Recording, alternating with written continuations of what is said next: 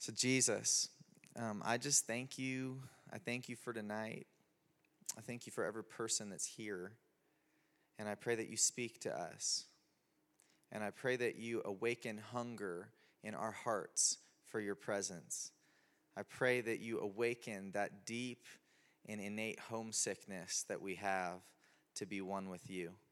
And I pray that it is not just stirred in this time, God, but that it, it you, do, you create space, you create a capacity for us to want you like we never have before, and that it will sustain us and it will mark us not just for uh, this day or this week or this sermon series, but literally, Lord, for our lives with you. I pray that in Jesus' name. Amen. Uh, there's a guy named Leonard Ravenhill. Anybody heard of him? Yeah, one person. Two?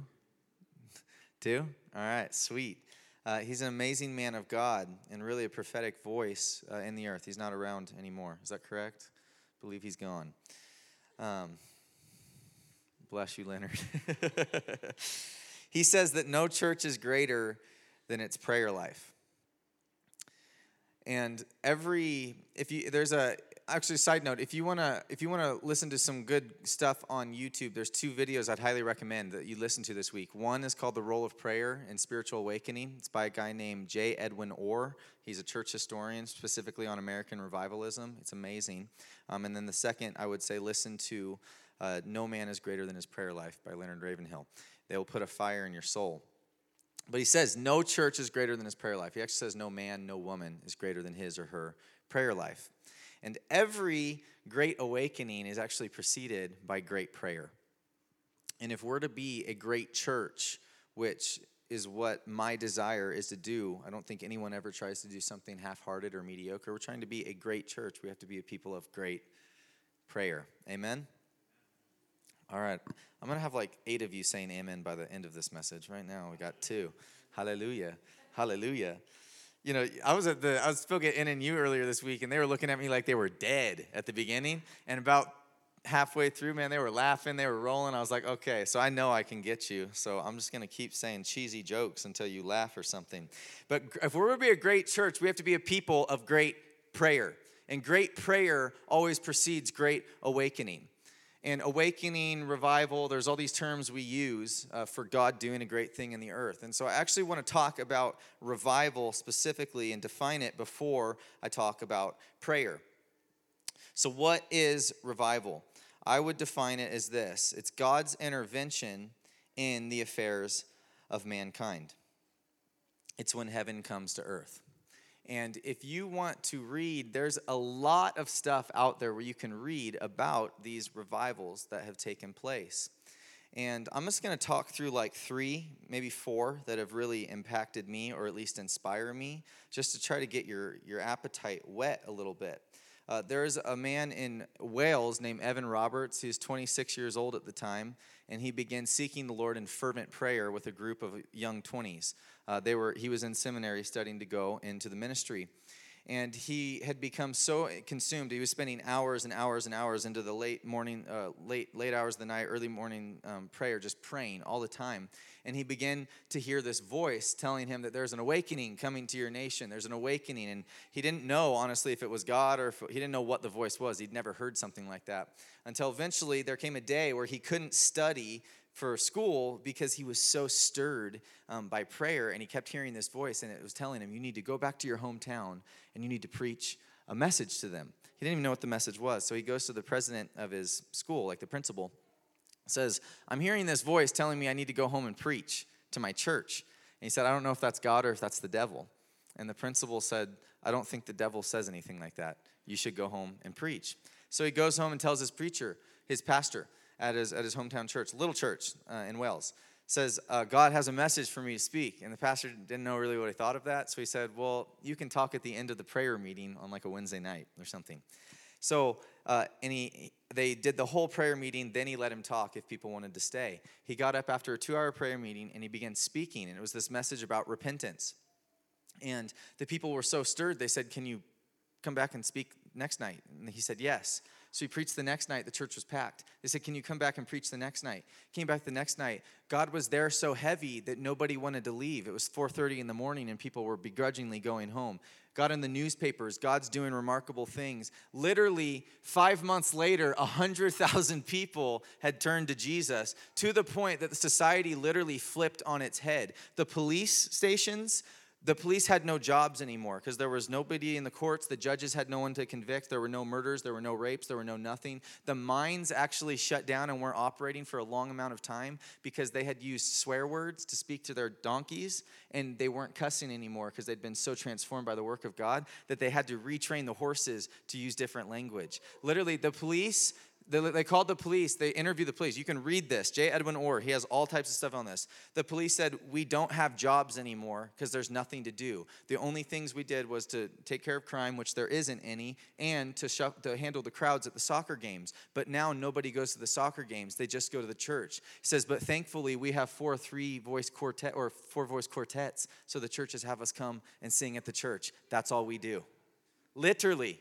In five months, 100,000 people turned to the Lord because a 26 year old and a group of young people began praying and seeking the face of God. In that, then sprung and started americans started going over all over the world started getting touched by the same awakening. They came back in 1905 in portland oregon. There was a pact signed by all the by all the department stores and grocery stores and any business in the city of portland. They all signed a non-competition clause from 11 to 2 p.m every single weekday. They shut down for afternoon prayer and everyone would go and pray for three hours in the city. There was such there was a time, um, Manhattan, there was Manhattan businessmen that got impacted by Wales went and started a prayer meeting that began such a movement of prayer that at one point an, a, a reporter for the newspaper went to try to see if he could count how many people were praying in the lunchtime hour in Manhattan, and they couldn't get to all of the meetings before the time would run up. There was like over 50,000 people, they believed, businessmen in Manhattan.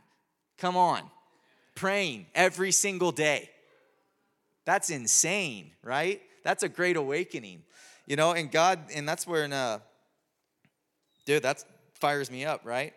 Um, there's another man. Uh, this, this, I read his autobiography. It's a man named John Lake, uh, and this was really one of the most stirring things that I, uh, I'd ever read. It was my first exposure to what I would kind of call like revival literature. I, rose, I was raised in the church, but no one ever told me about revival. Didn't know this happened. It was news to me. Uh, but this man, uh, he was a businessman, very wealthy. He had an encounter with God where he got filled with the Holy Spirit and he started seeing healings take place that led him eventually to leave his, he was a very wealthy uh, insurance guy, left and went to South Africa. And within about five years, they saw 100,000 salvations and countless healings. And it got to the point that in this guy's meetings, he couldn't stand and wave at people when they walked into the church because they would get so overcome with the power of God they would literally fall on their faces and the doors would pile up with people and they could not even get into the sanctuary because God was moving so powerfully. Um, they were so on fire for the gospel that at one point they didn't have money because there was just people going out into the bush of Africa preaching. They had a meeting because they were saying basically we're going to starve and people are going to die if we don't, you know, if we keep continuing this work. And so all the pastors, there were dozens of them, came. They had a meeting one night and they were trying to decide do we keep going and preaching the gospel and seeing this revival continue, or do we stop? Because people are probably going to die because we have no money. And they asked John to leave, and then they called him back in the room and they said, We have decided uh, that we are all going back out to preach, but under two stipulations. They said, one, that you serve us communion and we take it to the death, saying that we'll give our lives for the gospel, and two, that you will be the one that buries us if we die. And literally, he said within three months, he buried 12 of them but the gospel continued to preach. Like this was like a move of God. Then he ended up coming back to the States because um, people say, oh, that happened in Africa. Came back to the States in the early 1900s, probably around 1909, probably in the 1915 area. He ended up moving up to Spokane. And Spokane, uh, within five years of his ministry in Spokane, they saw 100,000 medically documented healings. And the Wall Street Journal t- titled Spokane the healthiest city in America people were skeptical of this, so they did a big comprehensive study and they were going to do an investigation to see if they were making this stuff up. After three months of the investigation, they came back to his ministry and said, You haven't been telling half of what's been taking place. The investigations dropped. like they were, you know, interviewing all the people to get the case by case accounts. Um, powerful, powerful, powerful move of God's Spirit. He's buried up there in Spokane still. And there is a ministry still kind of reminiscent of what he's doing. It's the Spokane Healing Rooms. It's birthed out of this man, John Lake, who died 80, 90 years ago. Um, Bill Bright. Anybody know Bill Bright? I know Mark does. yeah, amazing, amazing man of God. He was in Fuller Seminary.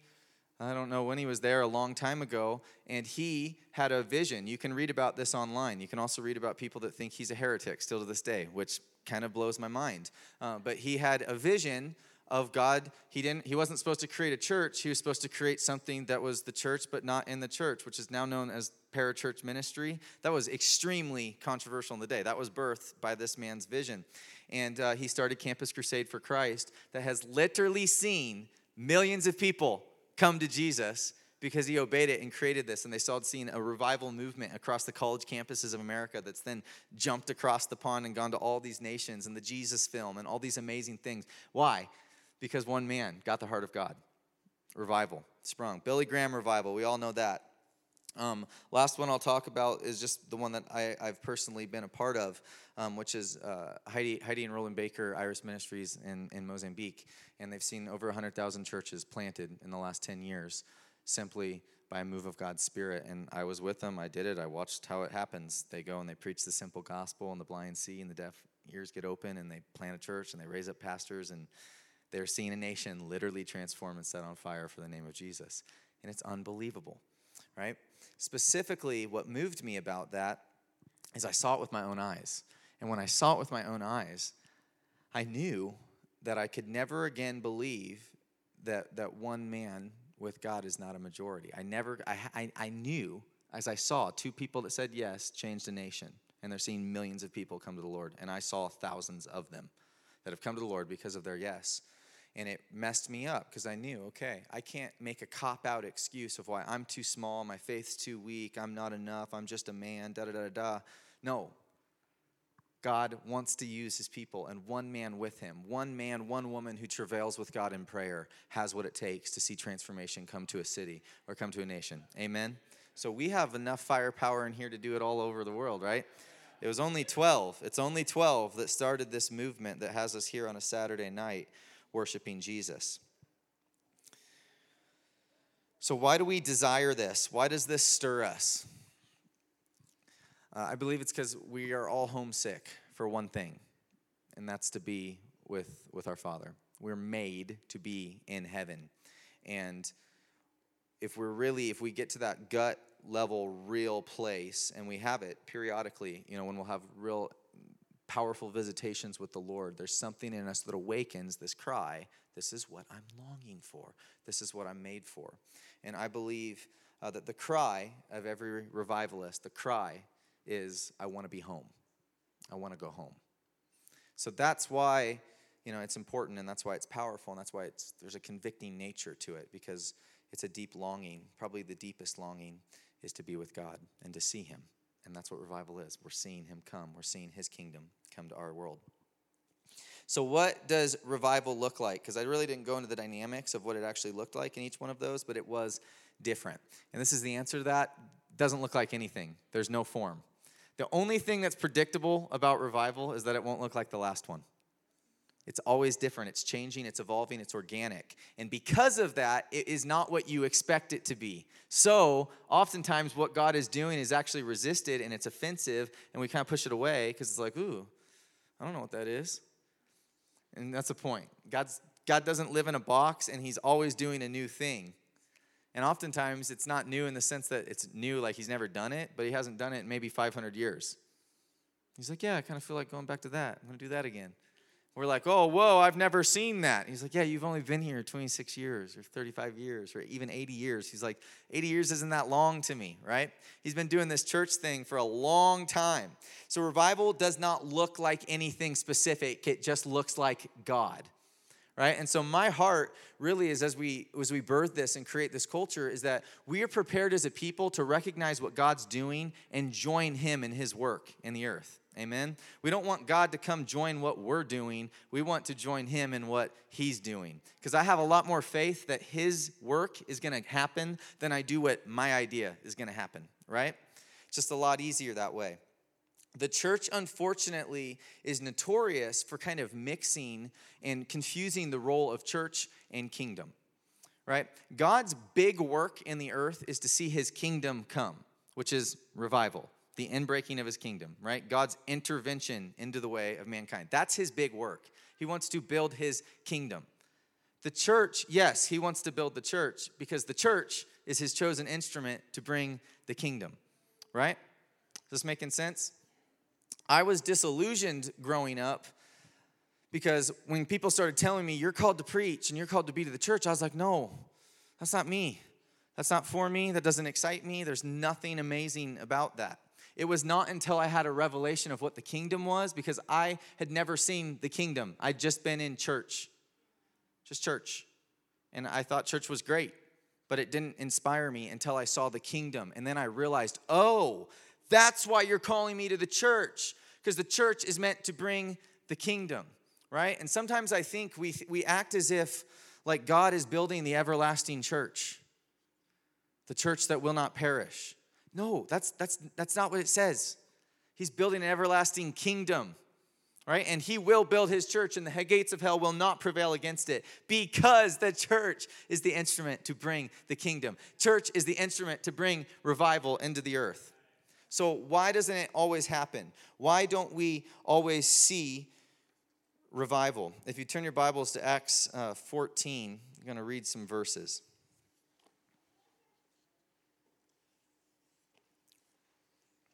Sorry, Acts 13. I'm going to start in verse 1. So this is a uh, the new covenant, new New Testament rather, church uh, at Antioch. I'm just going to read a few verses. This is the church that sent Paul out on his first missionary journey. So it says, Now there were at Antioch, in the church that was there, prophets and teachers Barnabas and Simeon, who was called Niger, Lucius of Cyrene, and Manaen, who'd been brought up with Herod the Tetrarch, and Saul. While they were ministering to the Lord and fasting, the Holy Spirit said, Set apart for me Barnabas and Saul for the work to which I've called them. Then, when they'd fasted and prayed and laid hands on them, they sent them away. They were ministering unto the Lord. All right, so there's the leaders of the Antioch church, and they were ministering unto the Lord. The church mixes its priorities sometimes. Pastors miss their priorities sometimes, and we think, and oftentimes we think, what is the job of the church? It's to love people, it's to pastor people, it's to minister to people. That's not the first priority of the church. The first ministry of every believer is to minister unto the Lord. When we mix that priority and it becomes people oriented, we become a church that's earthly minded. We're not called to be earthly minded. Uh, Colossians 3 says, Set your minds on the things above where Christ is, because that's where your life is. Don't be earthly minded, be heavenly minded. A heavenly minded church recognizes there's a connection. They are ministering unto Jesus right? And then you're empowered from that place to minister unto people. It's not that we're not called to minister unto people, but when we start doing that, we mix our priorities, and the church kind of becomes about church. It comes to be about like the social club, and let's take care of the kids, and let's take care of the teenagers, and let's take care of the you know the older adults, and let's have the younger adults, and let's have the young marrieds, and it kind of becomes all about ministering to people. And the church kind of acts like we're building the church for the sake of the church so that the church will be amazing because the church is the hope of the world. Jesus didn't come preaching the message of the church, he only used the word like twice. He came preaching the message of the kingdom. And when we fulfill our first ministry unto the Lord, our eyes are fixed on the kingdom. So, yes, we are ministering unto people. That is so good. Oh my gosh, we need that but, our, but we are ministering first unto the Lord. So that brings this kingdom perspective to everything that we're doing so that we fulfill our mandate, that we are the instrument to bring the inbreaking of his kingdom to earth. Amen? Because if we're all about the earth, we're not fixed on what is revival. It's heaven coming to earth. It's not like making the best out of what we have. Amen? You following me? So, what does prayer have to do with all of this? Everything. Everything. Turn to Second Chronicles chapter 7. Ministering unto the Lord is prayer. They're praying and fasting. This is the most successful missionary duo, what I just read in, in Acts 13, ever, right? Apostle Paul is the best missionary ever. And that came because they were ministering unto the Lord in prayer. They were intimate with him. They knew how to fulfill that ministry, brings a release. Second Chronicles 7. My people, if my people who are called by my name humble themselves and pray and seek my face and turn from their wicked ways, then I'll hear from heaven, will forgive their sin, and will hear their land. Now my eyes will be open and my ears attentive to the prayer offered in this place. For now I've chosen and consecrated this house that my name may be there forever, and my eyes and my heart will be there perpetually.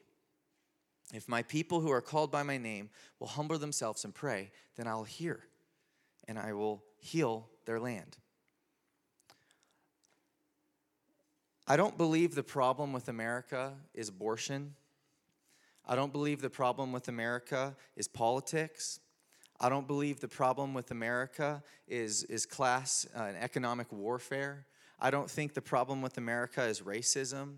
I don't think the problem I don't think the problem is a lack of morality. I don't think the problem is the legalization of marijuana. I don't think the problem with America is all these things that we like to point fingers on outside the church and inside the church. I think the problem with America is a disobedient church.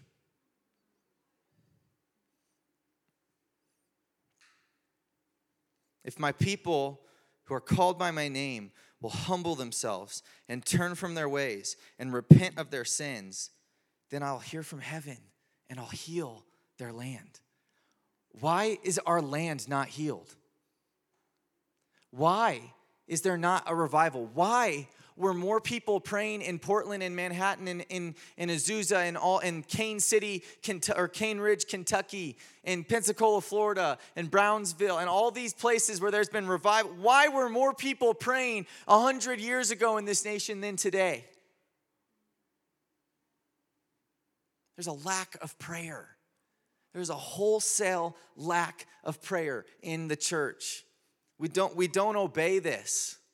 Our lives we do not travail with God in prayer. We don't have great prayer. There's so many people, so many people. They sit across from me and they say, I just don't really know how to pray. It's kind of mediocre. It's okay. I should pray more. I should pray more. I, I hear that time and time and time and time and time and time again. And you know what? It's not just from the people that come and then go work and have their busy lives. I hear it from pastors. I've heard pastors from their mouth say, I'm too busy to pray.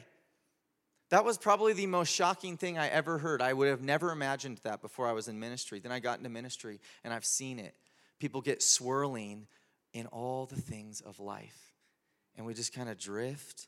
And pretty soon it's like, oh, I prayed 10 minutes before bed.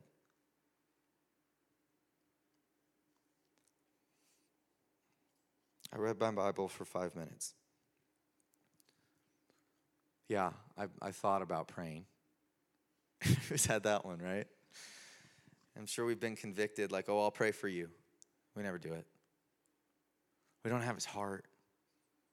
We don't truly humble ourselves and get poor and turn and repent. We don't know what that means. We don't, we don't know how to connect with the heart of God. It can be bland, it can be boring, it can be intellectual. We have all these mindsets about prayer of how hard it is and how boring it is, and all these yada, yada, yada, yada, yada. When prayer is communion with the most joyful, amazing person that ever lived. You know, we get more excited about going to Disneyland than we do to be in the presence of Jesus, and I don't know why. Because he's he's a lot more than Disneyland, right?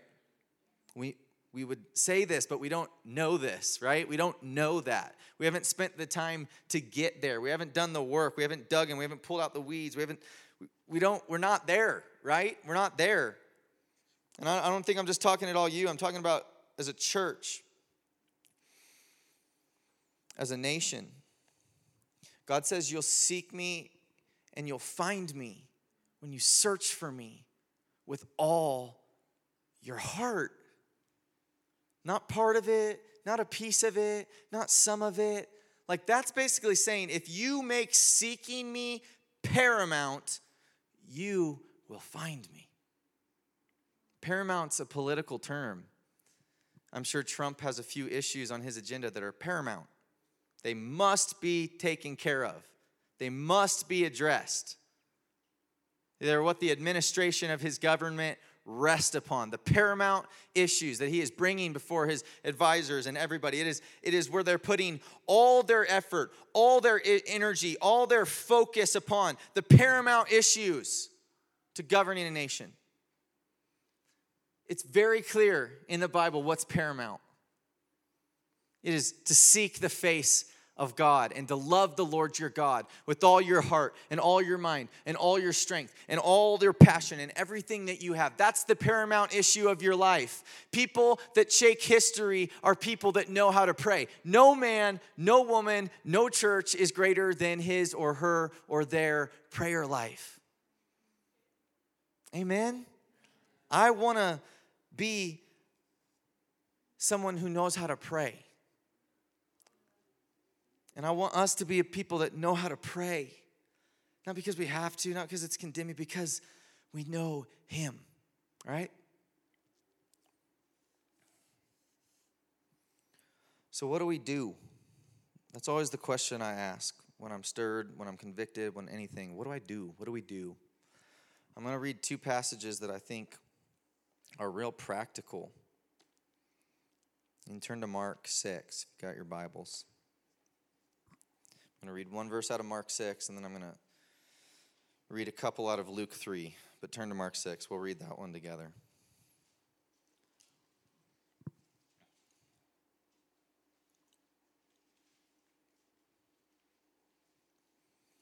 Mark 6, verse 46. Jesus has just had a long day of ministry, a long day at work. Sometimes we spiritualize ministry too much. You know, being a pastor, it's just work.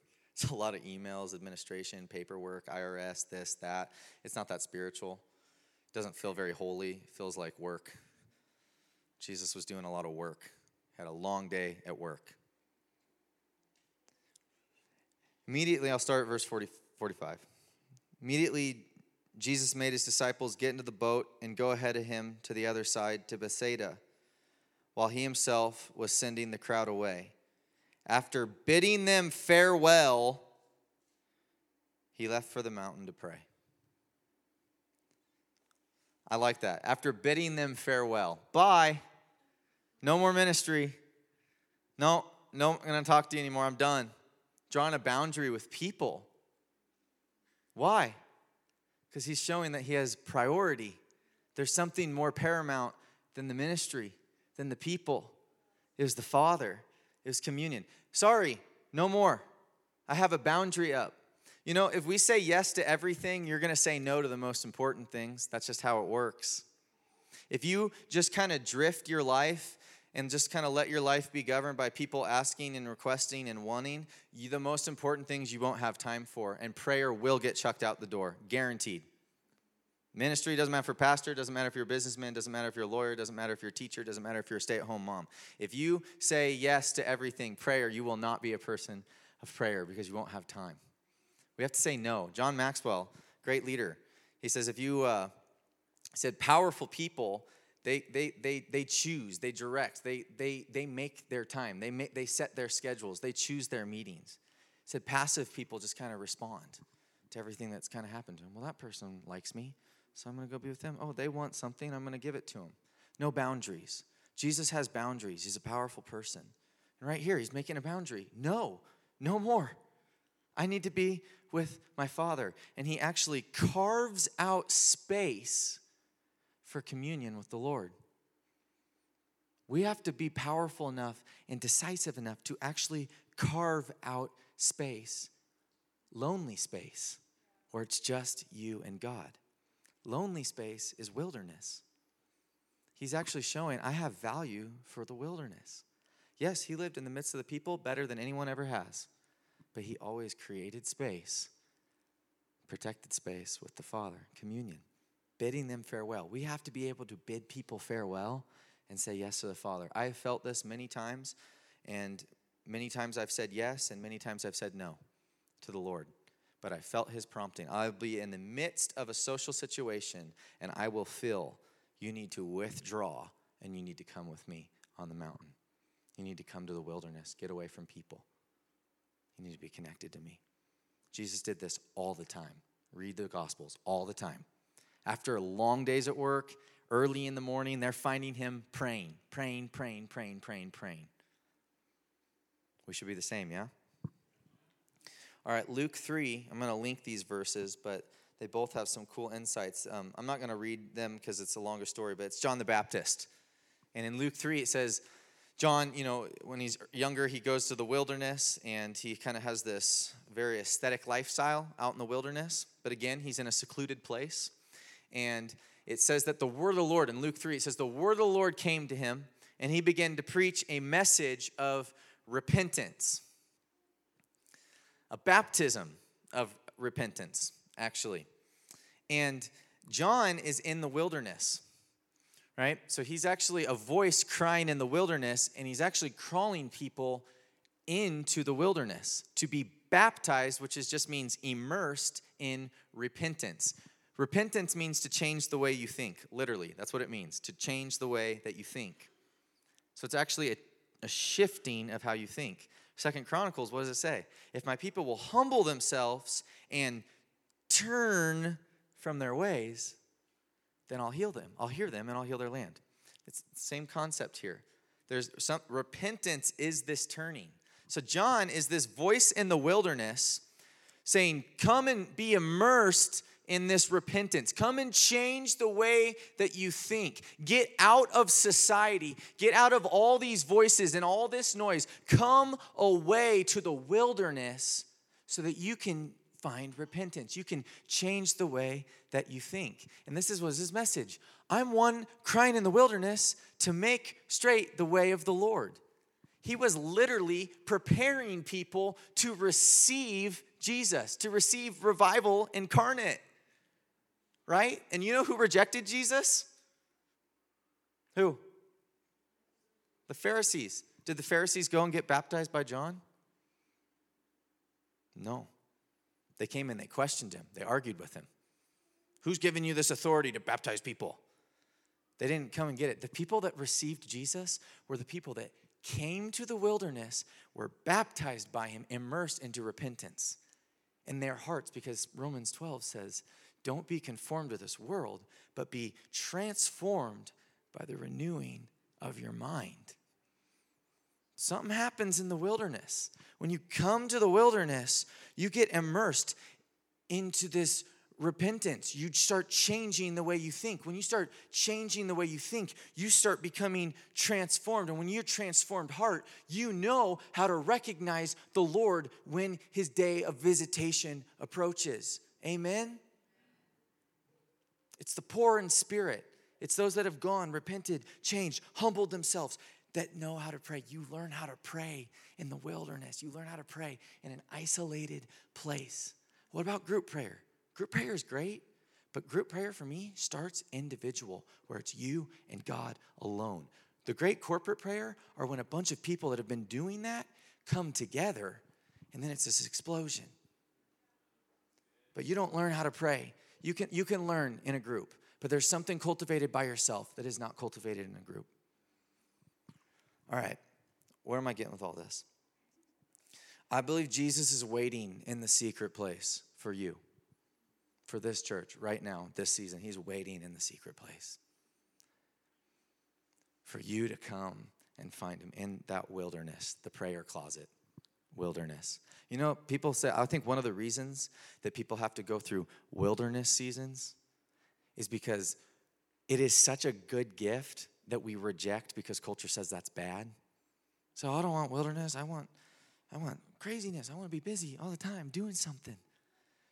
It's because we actually don't have eyes to see the daily invitation to just come and spend this time in this space. So God's like, all right, I'm going to have to rip you out of it and take you away for a little longer. It's going to be a little more difficult because you keep saying no every single day. It's a gift. Jesus isn't being punished. Go to the mountain, Jesus. You can laugh. It's not that. You know what I mean? You've been you didn't do ministry very good today. Come away alone so I can punish you. That's what we act like sometimes. No. It's a gift. He can't wait to get away. But if Jesus is there, he's waiting. He's waiting for us to come. He's drawing him to us to himself.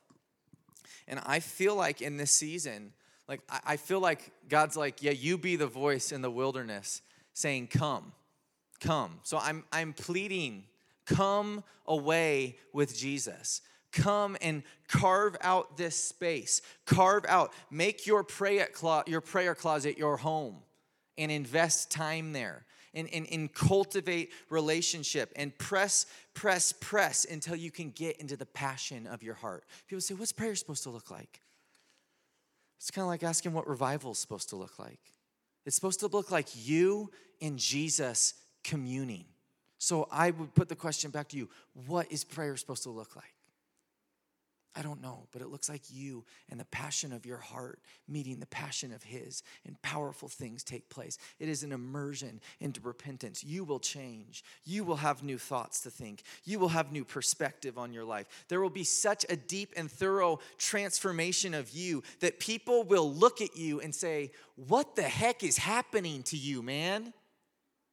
How is that taking place? Like, what in the world? They don't know what to say. They don't know how to cognate it. They don't know how to put words to it. But people that begin to pray, it is the most recognized thing you ever see. And I could call out a few of you that I see it. And not to say that a few, most of you don't. I'm just saying I have insight to a few. So don't hear what I'm not saying. But please, please invest, spend time, seek. What does it look like? Make it paramount. Don't give up. And I believe that we'll see incredible fruitfulness come from that. It's the best journey you can do. It's the best it's the best use of your time that you can do every day. We will we will not wake up one day when we're dead and say, "Dang it. Why did I give so much time to you?"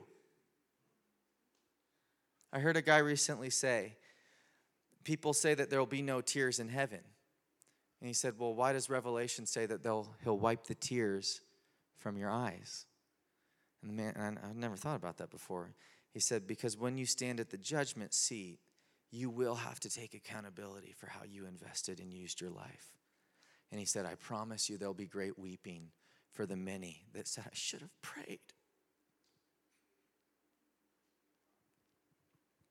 I was in South America earlier this year. I'll end with this man of God. He's actually a businessman, but he was a youth pastor for a little bit at this church that knows how to pray, probably unlike a church I've ever seen knows how to pray. It's Cali Colombia Church of the Nazarene. And uh, they've seen just a prayer movement explode. It's the prayer move, the 4 a.m. meeting that I always talk about. So, um, but this guy's the youth pastor, and part of his job was to host the guest speakers. And he inherited a ministry of about 100 kids that met on a Saturday night or something like that. And he said, uh, er, in the first year of his ministry, uh, there was a guest speaker coming from Argentina, Puerto Rico, Argentina maybe. He was a 13 year old boy, and he was the speaker at the conference. So he's like, Who the heck is this kid? He's like, So he's like, I'm kind of excited to see what this dude's all about, you know? So he said he picks him up from the airport. His kid's name is Alexander. Said they get to the house where he's staying, and he immediately grabs him by the hand and says, Come pray with me. And he says, oh, okay, it's like eight in the morning. He says the kid gets on his face, and he said he's kind of sitting there flabbergasted for the next four hours as he watches this boy worship God and seek God and on his face, with it then up on his hands, weeping, reading the Bible hour after hour after hour. He said to the point where he's hungry. He says, lunchtime. So he said, Alexander, let's go eat. So he said, oh, okay, okay. So they go downstairs, they eat the food. He said, the second the kid finishes his meal, he grabs and says, come on, we must go pray. And for the next five hours following lunch, the same exact thing, seeking the face of God, praying, on his feet, worshiping. Said he's never seen anything like it. He said, it doesn't even sound like Jaime was praying. Sounds like Jaime was just watching Alexander pray. So to the point that it's like six o'clock, they got to get to the church. He says, Alexander, we've got to go. And he's like, okay, okay. So he gets in the shower, puts his clothes on. They get in the car and they're driving there. And he looks at him and says, what are you going to preach on? He's like, I don't know.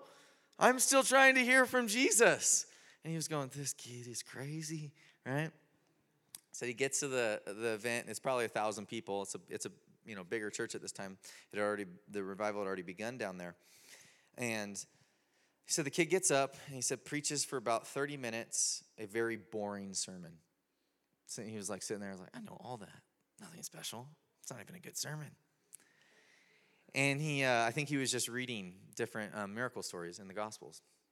And then he said, Okay, uh, who believes what I just said? He said, And if, if you believe and you need healing, um, I'm going to pray for you. So the kid prayed for three minutes, said amen, and for the next three and a half hours, person after person after person came forward testifying of the healing of God. People out of wheelchairs, canes on the stage, eyeglasses gone because their eyes were healed. For three and a half hours, testimony after testimony after testimony after testimony of the miraculous healing of God. So the next morning he said, Congratulations, Alexander. How did you do that? He's like, I see you have great power. And the boy said, Do you always pray like that? And he said, The boy started sharing how, no, I don't always pray for 12 hours in a day, but there are days when the Lord says, Pray for 12 hours, and I'll seek him for 12 hours. And when he tells me to give him time, I give him time. And he's literally being mentored and fathered in this moment by a young boy because out of the mouth of infants and nursing babes, he establishes strength. It's not about age. It's not about position. It's not about hierarchy. In the kingdom, people that pray are the people with power. And God uses the people who pray to do powerful things in the earth, and we can learn from them. Amen? But he said, that kid left, but he was never the same he said, I began spending all this time in prayer. I began seeking the Lord like I never had. I began giving him hours a day. I began seeking him with a passion that I'd never had in my whole life. And he said, and I realized in that season that one day of favor is better than a thousand days of labor. And he said, within two years, I saw my ministry go from a hundred youth to a thousand youth. And God began moving and now he's not even in ministry full time. He's a businessman. He does amazing things and he preaches on the side. It's like he has this crazy life, but one day of favor is better than a thousand days of labor. We'll probably have him here at some point. He's our buddy. He's crazy. He also about killed me in his BMW. Literally, it was like Need for Speed, drifting. Never mind. I shouldn't go into that. But uh, crazy man. But it marked me. The day he said that, I was like, I'll never forget that the rest of my life. One day of favor better than a thousand days of labor. If we will respond to the call of Jesus and in the same way begin cultivating intimacy, yielding to Him, learning how to pray, we will see the favor of God and we'll see things that we could have never done in our own strength happen time and time and time and time and time again. Amen. I'm going to have Jordan come up. Um, we're just going to create space, and, and those that were at pre service prayer, you can come up as well. You can dim the lights a little bit. We're just going to create a space to pray um, and respond um, to the Lord. And uh, when I'm finished praying, I'll just, uh, we'll kind of just do the soft close. So if you want to go home, you can go home. If you want to stay and pray, um, I know Jesus would like that. So, or you can go home and pray. But Lord, we want to see your revival. We want to see the awakening that's in your heart come to this land. We want to see you heal our land and heal our families and heal our cities and heal our homes and heal everything that's broken, God. And so I pray that you captivate our hearts and I pray that you awaken and stir a deep and ferocious hunger for your presence like we've never known before. I pray, God, that as we come and as we pray in these seasons, you renew our mind about what prayer even is. That you weed out the, the religious striving mindsets that we have about what it means to seek your face.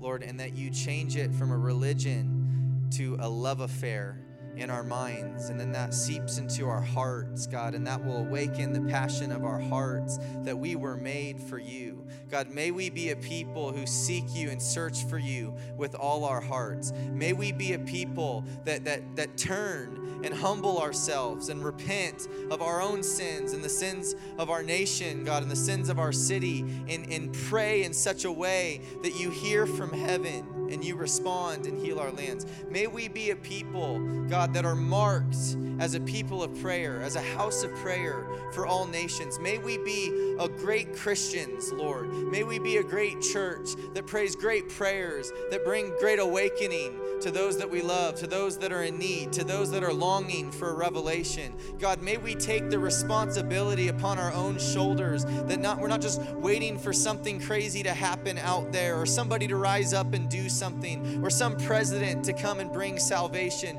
Your salvation was enough, Lord. You conquered sin by the blood of your cross, and now you're just waiting for your people to say, Here I am.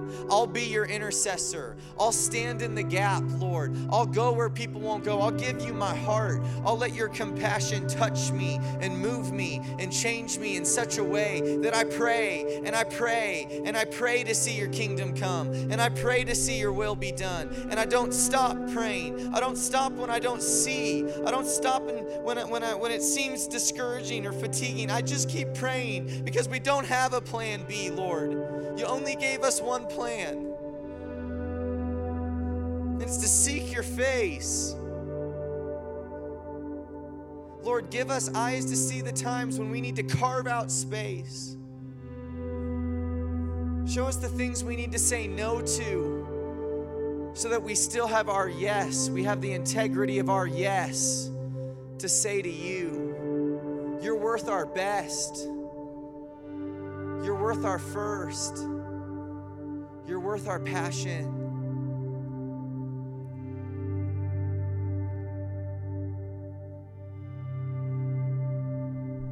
Mark us, Lord.